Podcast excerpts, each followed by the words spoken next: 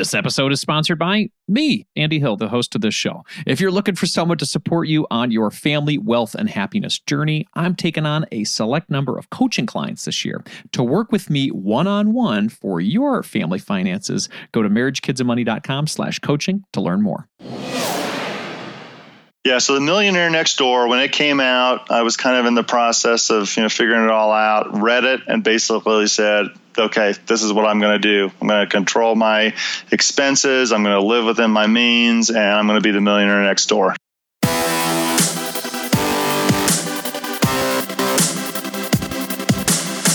Show is dedicated to helping you strengthen your family tree and live financially free. Welcome to the Marriage, Kids, and Money podcast, everybody. This is Andy Hill, and today we're bringing you another best of MKM episode.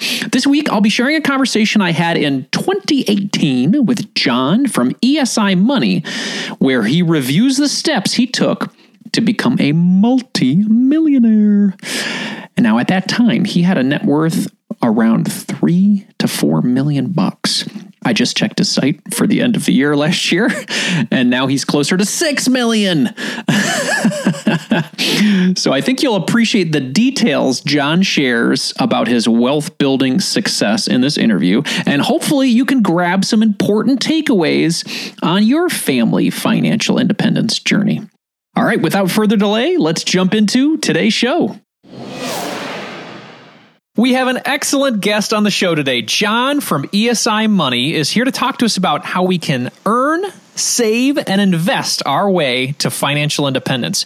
John is a former marketing executive, a real estate investor, and now the owner of Rockstar Finance.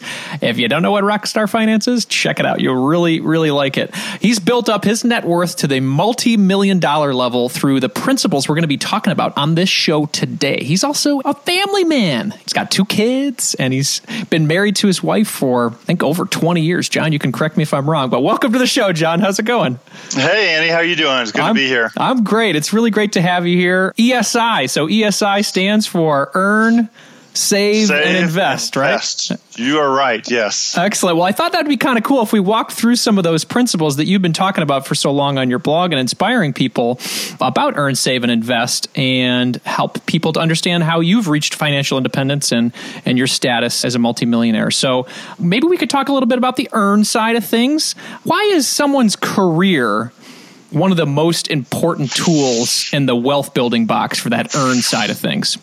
There's really two reasons why it's one of the most important things. First of all, for, for the vast majority of people, probably 95% of people, your career is your biggest financial asset. If you look over the lifespan of a 40, 45, 50 year career and add up what that is worth, I mean, it's worth millions of dollars, right? Now, most people don't think of it that way, but it really is. It just, just add up the numbers.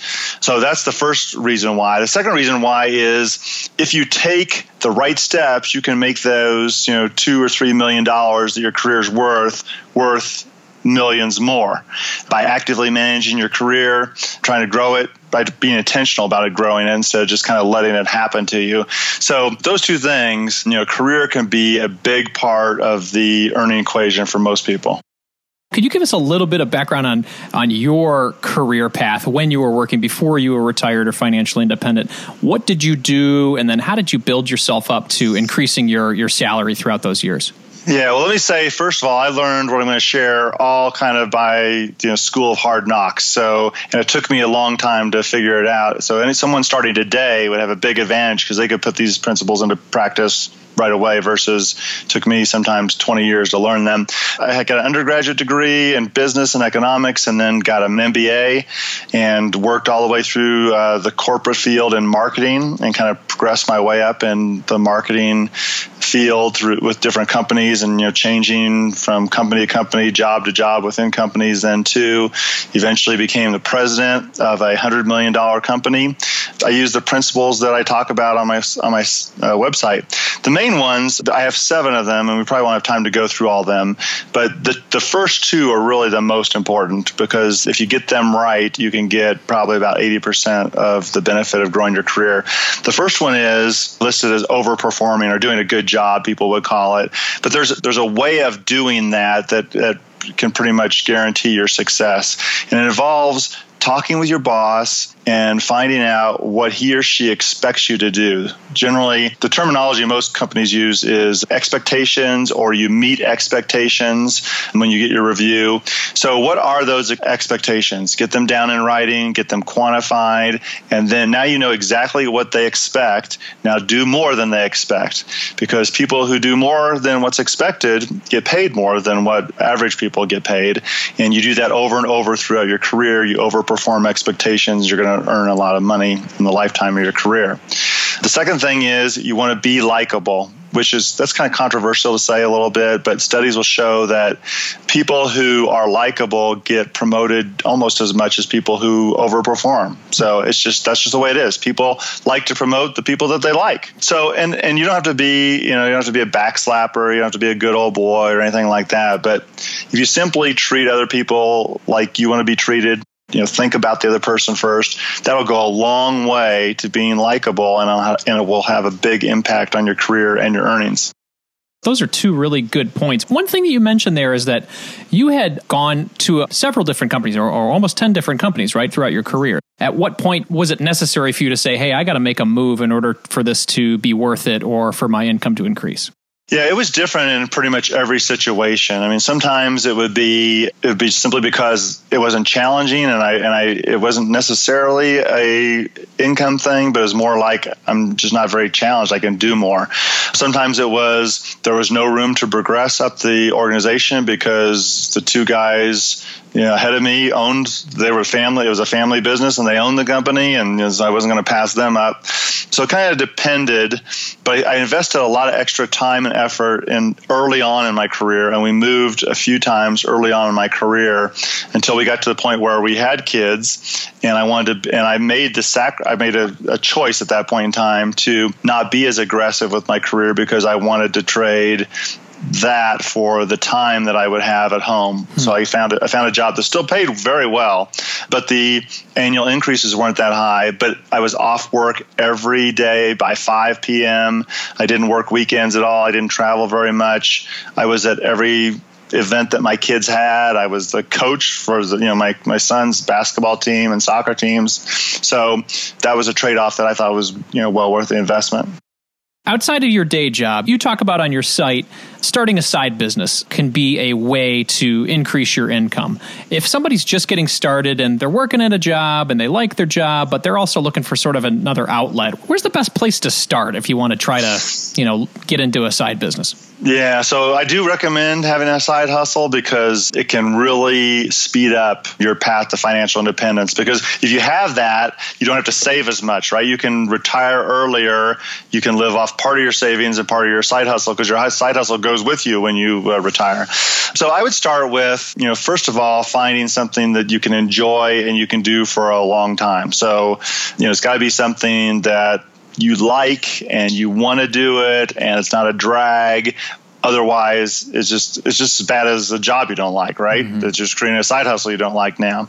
You also also have to find something that people are willing to pay you for obviously or it's not going to be worth it and that you can then ultimately make a profit at that they'll pay you at a rate that will cover your expenses more than that. And that could be a lot of things. I did personally i did freelance writing back in the day when magazines were big then. You know magazines are kind of dying off these days but they used to hire freelance writers and i paid off my my mortgage by writing freelance articles at night, you know, after my family went to bed. And then that kind of morphed into blogging. So I've done that for almost see probably it's going on 13 years now. My son and i were referees soccer referees for a while. That was his main job and i kind of came along for the ride. So we did that over the course of time. And then i got into real estate and that was you know you consider that either an investment or a side hustle either one. But that's been pretty profitable as well on the earn side, you also discuss credit card rewards as a way to enjoy your life a little bit more and earn some more. Obviously, this is, can be a slippery slope with credit cards. You got to make sure you're responsible with them. But tell us how you've done that with credit card rewards. So I agree with you 100%. You know, we don't have any balances. We pay them off every month. We've never had any fees with our credit cards. But we have kind of a, you know, several, you know, five to seven main cards that we use and we we go with cash back. I have tried travel hacking with points, but it's just it's too much effort for me at this point in my in my life and I'm you know, I'm retired so I don't I'd rather have the time than the effort I have to put into it. I don't need to save the money. But you know, between bonuses and cash back and looking for ways, basically just charging everything you can with the right card, where you can earn you know a minimum of two percent is my lowest, but you know up to five percent, and then you get the bonuses. You then earn twenty percent in some cases. I made four thousand dollars last year, which is not bad, right? We had a lot of expenses, but my daughter's in college, and her college happens to let us pay for tuition with with a credit card that earns 2% cash back and there's no fee for doing that. So why wouldn't we do it, right? So we had, a, yeah, we had, you know, an extra, even on, a, on a regular year, we're still probably going to earn, you know, $1,500 to $2,000 just by, you know, using the right cards, buying things we'd normally buy. And that $4,000, that's tax free, right? It is. Yeah. It's a reward. It's not any sort of earnings. So yeah, it is tax free. So we hit on earn a little bit there, obviously through your income, through your day job, you know, building your career, building your wealth, starting a side business that you feel passionate about, not just something that is just something to do. You want to feel passionate about it. You want to make sure people will actually pay you for it. And then the credit card rewards side of things, which is just a nice little perk for money you're spending anyway. So that's the earn side of things. So let's talk about save. So a lot of people consider that high income of what you're talking about as the barometer of being wealthy, but they don't really factor in the saving side of things. So why do you feel like saving is as as important a part of a wealth building process for you? Well, because it, it, really just boils down to the fact that you can spend it all no matter how much you make. I mean, that's that simple. We've seen you know, celebrities and athletes and all sorts of people who have made you know tens of millions of dollars go bankrupt because you can spend it all. I mean, if you have, even if you have a high income, it can all go away if you don't control yourself. So you have to be able to have some self control and you have to save no matter what your income is. So that's why it's a vital part of the equation. Did you guys have a barometer of a, a savings percentage that you tried to hit? We didn't have a savings goal per se. Our income was fairly high, so we we fully funded my 401k for every year that we had, were available to have to do it. Every year that I had a 401k, and then we saved in addition to that. And over the course of 20 years, I went back and looked at our numbers, and we track everything in Quicken, so I could do this. Our savings was 36% of our gross income over those 20 years that I looked at it. So you know, it was you know by today's standards, 36% sounds low because you know people saving fifty percent or seventy percent of their uh, income. This is gross income too, by the way. It's not net income. So you know the thirty six percent would be a lot higher if I was looking at net income. But you know it was it was enough, and it was a substantial amount because of our our income was so high. So you said you were uh, fully funding the 401k. Did you take advantage of Roth IRAs or HSAs, anything like that too, while you were saving? We did have an HSA through our company, yes. So it was uh, it was a really nice deal because our company converted from uh, traditional medical insurance to a high deductible plan, and they said we're going to put four thousand dollars every year into your HSA for you. Wow. So and we don't spend that much. We were a pretty healthy family, so it just really racked up. I mean, it was a great it was a great benefit for that company. I didn't do Roth. I, I can't remember when the Roth IRA came around, so I didn't do it. I saved into a just a regular taxable account with my excess, which then I then I dipped into that fund when I bought my real estate. So it all worked out because it was pretty accessible. Well, very cool. Well, that's a good segue to the I section here of investing. You know, you talked about real estate and utilizing like a brokerage account. What are the specific ways that you built wealth while you were continuing your life over the past, you know, couple of decades? Yeah, so two main ways. One is we bought index funds early, often, as much as we could during the crash of you know 2008, 9, 10, you know that range. You know we bought, we, we plowed every extra dollar we could find into them. Like as it was, as the market was dropping, I mean there were some nerve wracking days. I'm thinking, do I really believe this? Because this better work out. Because it, it would, I, I would, it would go down. I would you know throw in fifteen thousand dollars and then it would go down big again the next day and the next day. And then I'd throw in another 15 and it would still go down. It'd go down. I'm like, wow, I hope this is right.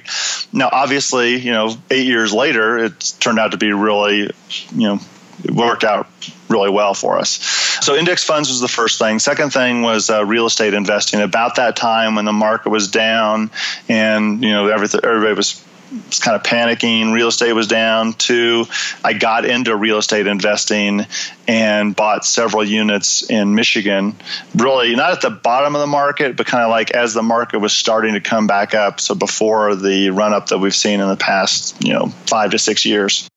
What was the first real estate investment that you snapped? Was that in the Grand Rapids area, like you said? Yeah, so I lived in Grand Rapids, mm-hmm. and the very first one. So the first, the first one that I actually had a contract accepted on was sold out from under me. So imagine this: I'm like a, you know, I'm like a new investor. I do have a mentor, and he's taking me through all this. But I'm like, okay, we're going to buy this duplex. We put a bid on it, and like he calls me a week later and said, well, the the guy sold it to somebody else. Mm.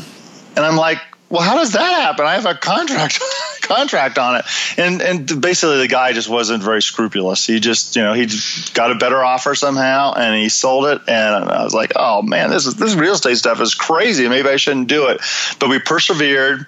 And so my first purchase was like a 1920s home in northern Grand Rapids, Michigan.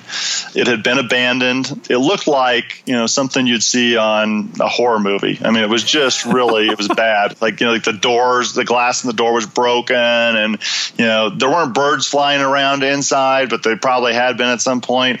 And we so we bought it. It was a four bedroom house, and it was strong. It was strong structurally, and it had an outbuilding that had had three bedrooms. So it was just you know two different units on the same property, and uh, so we bought it the government owned it at that point in time, so we bought it from them, and then we put in I don't know thirty thousand, forty thousand dollars into it. That was our plan. We'd always buy kind of a fixer upper, and we would put a boatload of money into it, and it would look awesome. Mm-hmm. And then we would you know rent it accordingly, much more than, than what it would have rented if we hadn't put the money into it. That was the very first one, and and then from there I got another one a few months later, and then another one maybe six or so, seven months later. And some of these were buildings, so some of them had multiple units uh, within the building, and then we just did the same thing. We as as tenants would le- you know their, their lease would come up, we would say we're going to remodel your apartment. Uh, it's going to look like this, and have new appliances, new paint, a new flooring, everything. But the rent is going to go from five hundred dollars a month to seven hundred dollars a month. Most of them at that point didn't stick around, but we really refurbished those places from kind of a lower, I don't know, I call it like a C property if you've ever heard people yep. talk about A, B, and C properties. Mm-hmm. So, if like a C property, it was in a B location, but it was a C property the mm-hmm. way it had been maintained. We turned it into a B plus property in a B location those C properties that you were buying, then what was like the typical price range for that, just to give everybody an idea? Well, the, the good thing is it's in Grand Rapids, Michigan, right? Mm-hmm. So the prices are very affordable. So we would buy, I bought one of my properties, the one I like the best. It has two buildings and they each have four units, so eight units total in a shared parking lot. And we bought it for like $250,000 or something like that. And then put another, you know, $50,000 in or maybe a little more than that. So that's really, really really affordable because A is in Grand Rapids and B, it was kind of at the low point of the real estate market. So those two things helped. What time of year was this? This was in early 2000s, or is this around the 08, yeah. 08 time frame? No, we bought like in 2012. 2012, okay. yeah, you. 13, like in that range. Yeah. So, so like I said, it just it just was coming out of the you know it was still people were still kind of shell shocked, but mm-hmm. it wasn't as bad. It wasn't like right in the middle of everything. So around 250 in 2012, and then where would something like that be nowadays? I mean, obviously there's been an so, increase in that. Yeah, I had I had all of them priced out because my management company also sells real estate, so they're always asking people, does anybody want to sell you know their properties? And they've gone up by about 50 percent and that was about a year or two ago. So they're probably even more than that because they also, in addition, my management company will send me offers and say, "Hey, there's this guy's selling," and the price. I'm like, "Are you crazy? I don't know what's going on there." But he's he's like, "Well, this this property will be gone in two days if you don't buy it." And I'm like, "There's no way. I, I, I don't. I couldn't get the return I wanted out of it." But you know, real estate properties uh, values have gone up dramatically there, and you know, a lot across the country, a lot of cities. When you bought this building for 250, do you like to buy in cash? I bought in cash. Yeah. Nice. So I don't like debt. Uh, you know, we paid off our mortgage. I mentioned that earlier, and we paid off our credit card. We don't. We haven't had any debt for almost 25 years now, pretty much our entire marriage. So yeah, I bought in cash, and I know you can earn a higher return, you know, by leveraging these. But I don't. I don't want to really deal with that. I feel it's just I guess personal preference for me. What about living debt free makes you happy? just the i mean there's no stress i mean you're free. You're totally free from anybody. You don't have to, to worry about the bank. I mean you can really do a lot with your finances when you don't have a mortgage. Imagine that. That's the, the biggest thing that most people spend their money on is their mortgage. Imagine for people listening out there if that was taken out of your budget and you didn't have to pay for it. Imagine the opportunities you would have to, you know, save and to give and to, you know, do awesome things with the money that would be remaining. It's just, you know, it's that much better. So we we always bought a house. We started buying a house. I mean, and these are very nice houses too. I'm not like saying we lived in a shack or anything by any stretch. we lived in nice homes that were, you know, 2,500 square feet. They're, in, you know, they're big. And most people would say that they were big. They were nice and new in most cases. But we lived in low cost markets and we bought houses that were you know substantially below what our income said we could buy. And then we paid the first one off. You know it took us a few years. I worked at that side hustle i talked about in order to make it happen. And then once we paid that first one off we just when we moved we would roll over all the money from that one to the next one and roll over the money from that one to the next one and on and on. And we just never had a mortgage from there on out Are you looking for someone to walk alongside you on your journey to family financial independence? Well, I would love to help you achieve your goals and help your family thrive. I work with couples, individuals, and families all around the U.S. via video chat and can assist in the following areas becoming debt free, growing your net worth, crafting and sticking to your budget, reviewing coast fire plans, developing strategies to build generational wealth for your kids and designing your future work optional lifestyle. Doesn't that sound nice? if you're interested in working with me one on one, you can book a time with me by visiting marriagekidsandmoney.com slash coaching. I would love to help you strengthen your family tree and live financially free. Visit marriagekidsandmoney.com slash coaching to learn more, or you can click the link in our show description. If you're looking to improve your financial situation, it helps when you're able to cut out unnecessary costs. Cell phone services are a necessity for sure, but we don't need to be overpaying for them, right? That's why I like Tello Mobile, a phone service worth talking about. We've been fully on board as a family with Tello for over two years now, and we are so happy that we made the switch. For us, the reception and data service is better than Verizon, and our costs were nearly cut in half. Tello runs on the T Mobile network and it's wowing new customers like us with their rock bottom prices and stellar service. With over 10,000 reviews, Tello is rated as excellent on Trustpilot, and this is quite rare in the wireless world. Nicole and I went for the unlimited data, minutes, and texting plan for only 25 bucks per month each. Isn't that crazy? You heard that right. $25 is their most expensive plan, actually. And Tello is running a special offer for MKM listeners right now. Check out Tello today at marriagekidsandmoney.com slash Tello. That's marriagekidsandmoney.com slash Tello and use the code MKM20 to get 20% off on your first month of service for any Tello plan above that $10 per month mark. Again, use MKM20 to get 20% off at marriagekidsandmoney.com slash Tello, and you'll be supporting this show. Hurry up. The code is valid until April 19th, 2024. marriagekidsandmoney.com slash Tello.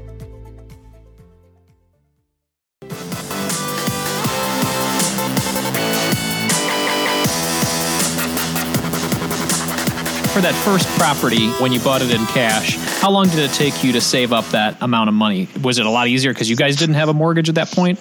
so what had happened at that point because you know we didn't have a mortgage and we were making our income had grown and grown and grown by that time through the years we had a big cushion so we were accumulating cash so the first so i brought ended up buying three properties with a total of 14 different units on them the first two i think i bought for or at least the first one and a half, let's say, I bought with cash that I just had available. So by basically my emergency fund had just ballooned to a place that I was like, okay, I knew I was going to buy real estate at some point, so I'm just going to let it accumulate and I'm going to pay cash. For the second, you know, for the last one and maybe the half, I did sell some index funds in order to fund part of the purchases of those.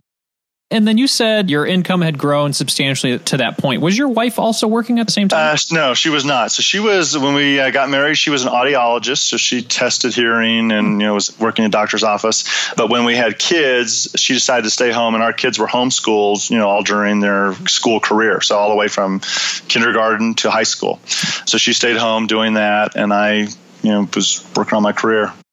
Obviously, with the finances, it sounds like based on you having a blog and, and purchasing Rockstar Finance, you're into the finances and, and, and talking about I'm into it, yes.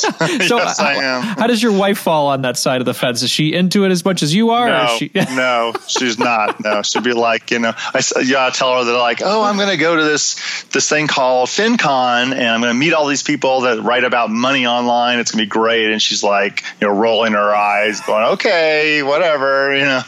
it's just like, she's just thinking like you're meeting people on the internet and you're going to go see them in person. That sounds kind of strange, but okay if you think it's a good idea. That's great. Well, I mean, obviously she's enjoyed the outcomes of your interest in money, right?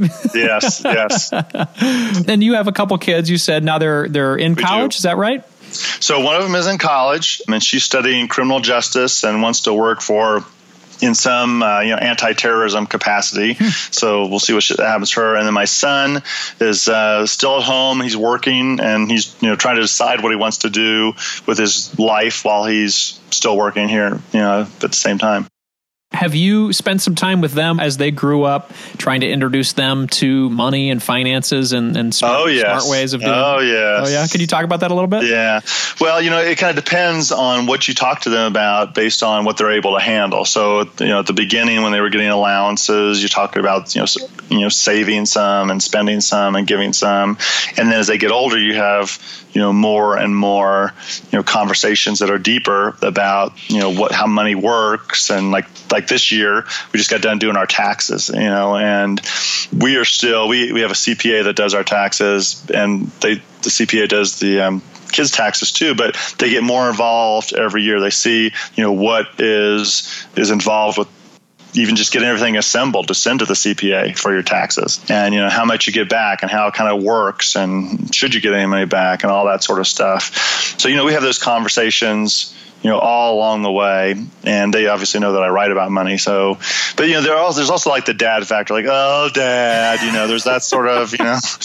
So you know they all have to they're going to have to make their own decisions. You know the biggest concern that i have and my wife and i have talked about this is you know, our kids have never seen us struggle financially, and they've never had to live through financial struggle like I did when I was a kid, and like my wife did when she was a kid. You know, we lived through that because our parents were in certain situations where, you know, there were there were rough times and you know the the character that you have and the way you manage money as a result of that is different than if you grow up in a environment where there's never that issue. There's never a problem. You're, you know, you're well off. You're living in a nice house in a nice neighborhood. You're taking trips, you know, around the world in different places.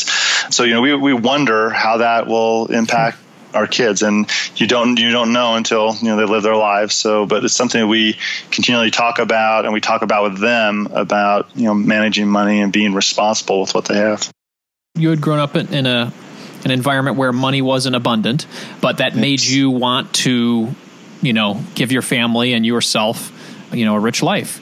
Yes. So, so now you have children that have grown up with a lot, and your struggle is how do we not make this a cycle, right? How do we how do we not Right. go back, right? What are some of those conversations, I guess, that you're having to keep that uh, knowledge going? And I know you get the dad eye roll sometimes, but that's a very interesting topic, I guess. Yeah, most of it centers around spending at this point in time because we have lived in a environment where we've kind of been in abundance. Our kids buy a lot of stuff. My son is a collector of shoes, Jordans and the LeBrons and the you know this and that and you know that's I guess that's a thing nowadays. The guys do. they collect basketball shoes. So he spends a lot of money on those. My daughter has earned a lot because we've given her financial incentives to do that. So she's made the right choices there. She's made the right choices about college and where to go and how much to spend and all that.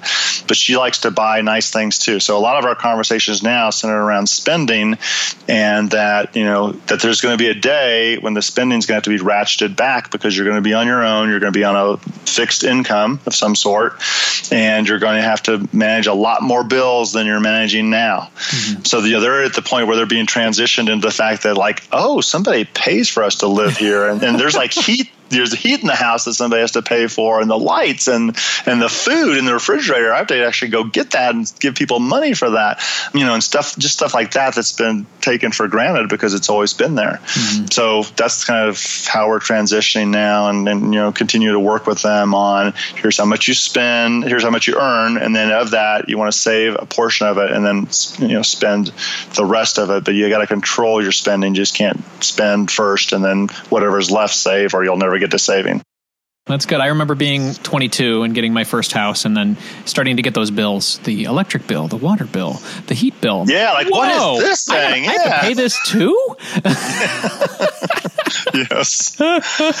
Well, cool. Well, that's great. Uh, best of luck with that. Those continued conversations with your family Yeah, for sure. you. I wanted to take a, just a quick second to talk about financial independence. Obviously, this is a big term that you hear a lot, and you know this is essentially when you've got enough money to not have to work at a day job all day long, or or have you know what do they say, twenty five times your annual expenses in order to you know live your life and, and enjoy yourself. Yes. So so when when did you hit that point throughout this journey where you said, "Hey, I'm good working at my career. I'm all done with that. I want to try this financial independence thing."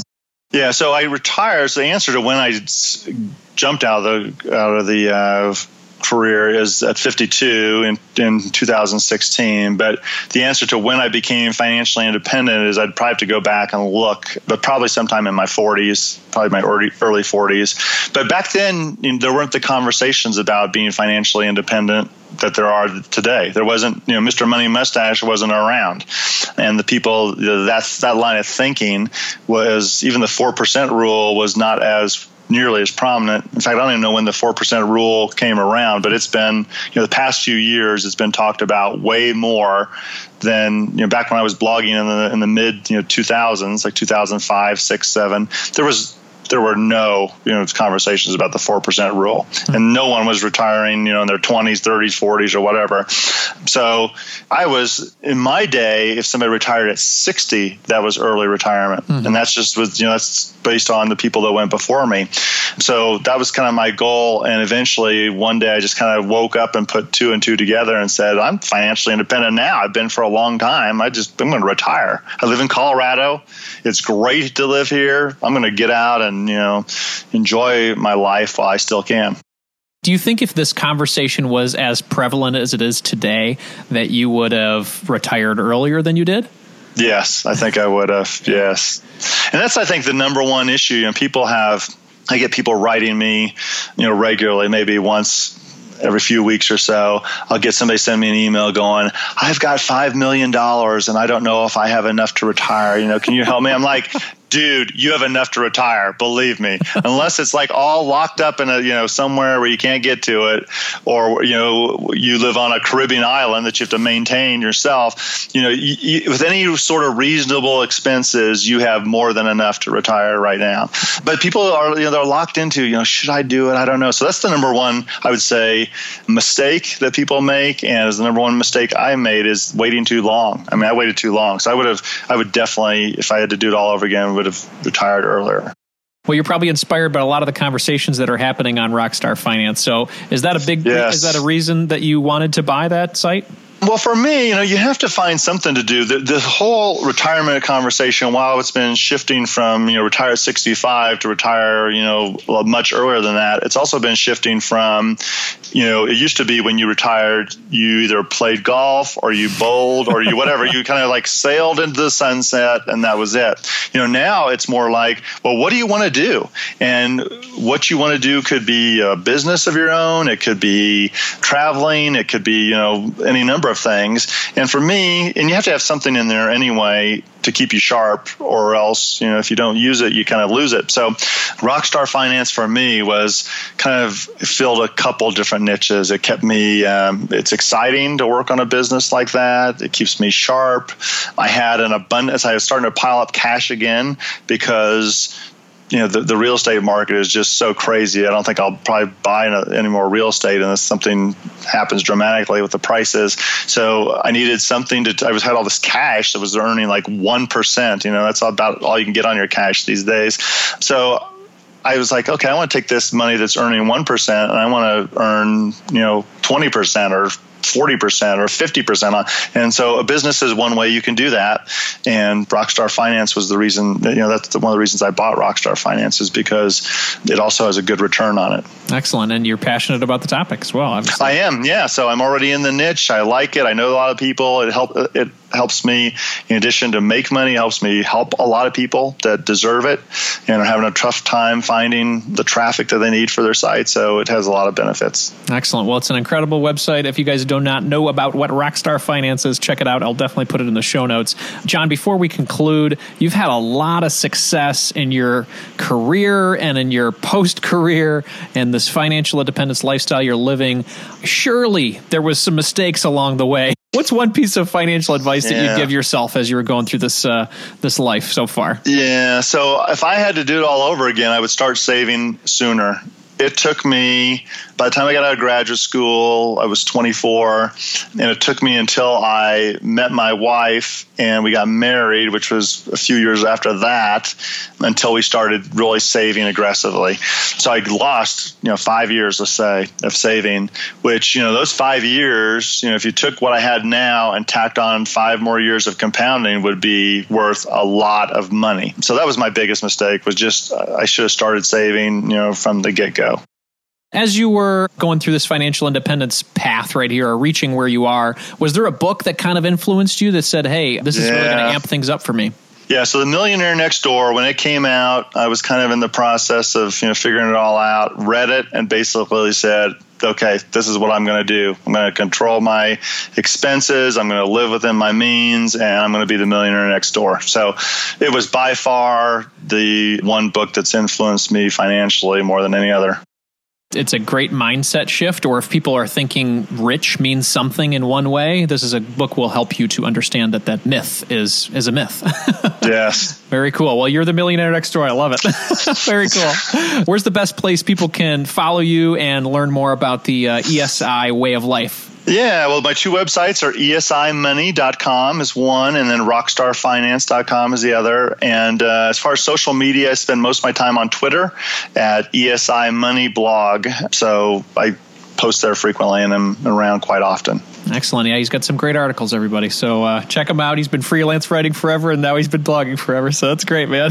Very cool. Yeah. Well, thank you so much for your time today, John. I really appreciate you jumping in and having some conversations about this. Yeah, no problem. Thanks for having me. Appreciate it.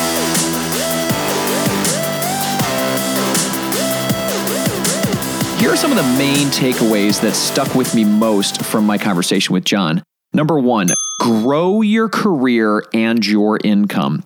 Saving is important, investing is important, but I do not think that I spend nearly enough time discussing how growing our careers can be one of the best ways to build our wealth. We can all increase our salaries and receive promotions by focusing on exceeding expectations and being likable. Great points by John. It seems simple, but if we focus ourselves in those areas, it can really make a big difference. And if you're at a company that's like a toxic environment and, and you don't really see an opportunity to grow there, take a look around and find somewhere new to go. You are in control of your career. Number two, trade income for time freedom. John mentioned that he got to a point in his career where he built up enough of a cushion of cash that he was able to take on a more convenient and lower paying job that allowed him to have more time with his family. This is right up my alley. When you have debt freedom or a large emergency fund or financial independence in general, these things can allow you to make these important moves. And time freedom, just the concept of having time freedom, is so important for our family lives and for our marriages, really. So, love that one. Number three, debt free real estate can work. It works. John said he's been debt free for 25 years and he purchased all of his rentals with cash. He's experienced less stress, less worry, and more control. I'm sure it took him a lot more time to save up for those properties instead of getting a mortgage, but in the end, it sounds worth it to me. Nicole and I are shooting for our first rental by the end of the year, and we're trying to do the cash route as well. We'll see how it goes. It might be December of 2019. We'll see how much we can earn and save to get there. We'll get there when we get there. It's all good. So let's recap those takeaways. Number one, grow your career and your income. Number two, trade income for time freedom when you've got that, you know, that cushion. And number three, debt free real estate works. I am so thankful to have this platform, this podcast. I'm privileged to learn really from, from some of the most successful people out there. It sure helps give me motivation. It boosts my motivation level when the people that we're speaking to on the show are family focused folks that I can relate to. John absolutely crushed the wealth building game for his family. Now I'm inspired to do the same. As a quick reminder, this show is for entertainment purposes only, my friends. Be sure to seek out a professional for your specific situation. A big thanks to Dan Tabbitt for editing today's show and for Weird Digital Marketing for their support on Instagram and YouTube, and Mandy Burt for her stellar writing on our blog. Thank you all so much for your partnership. It's a pleasure working with you. Before we go for the day, I want to encourage you to send in any questions you have via voicemail to marriagekidsandmoney.com slash voicemail. My goal with the show is to support as many people as possible with their family financial journey. Your real life, real people, real concern questions, they're really what makes the show great. So please send them in and I can help you. And then through that process, we're helping other people too. So marriagekidsandmoney.com slash voicemail. I'll do my best to tackle as many as I can this year and help out as many people as possible. So when you leave that voicemail, try to keep it to 90 seconds or less that is the capacity of the voicemail system, as well as it's just good to be a little brief if you can. Uh, helps for a good podcast. Introduce yourself, provide as much financial information as possible, and you can definitely remain anonymous if you're concerned about that. You can say, like Chris from Wisconsin, or Jen from Florida, or AJ from Tennessee. That's uh, it's a good way to stay anonymous. So marriagekidsandmoney.com slash voicemail. I hope to hear from you so that we can help you and others. In the spirit of growth and inspiration, I'm going to end the show with a quote today from Thomas J. Stanley. Wealth is more often the result of a lifestyle of hard work, perseverance, planning, and most of all, self discipline. Best of luck becoming the multi-millionaire next door, everyone. Carpe diem.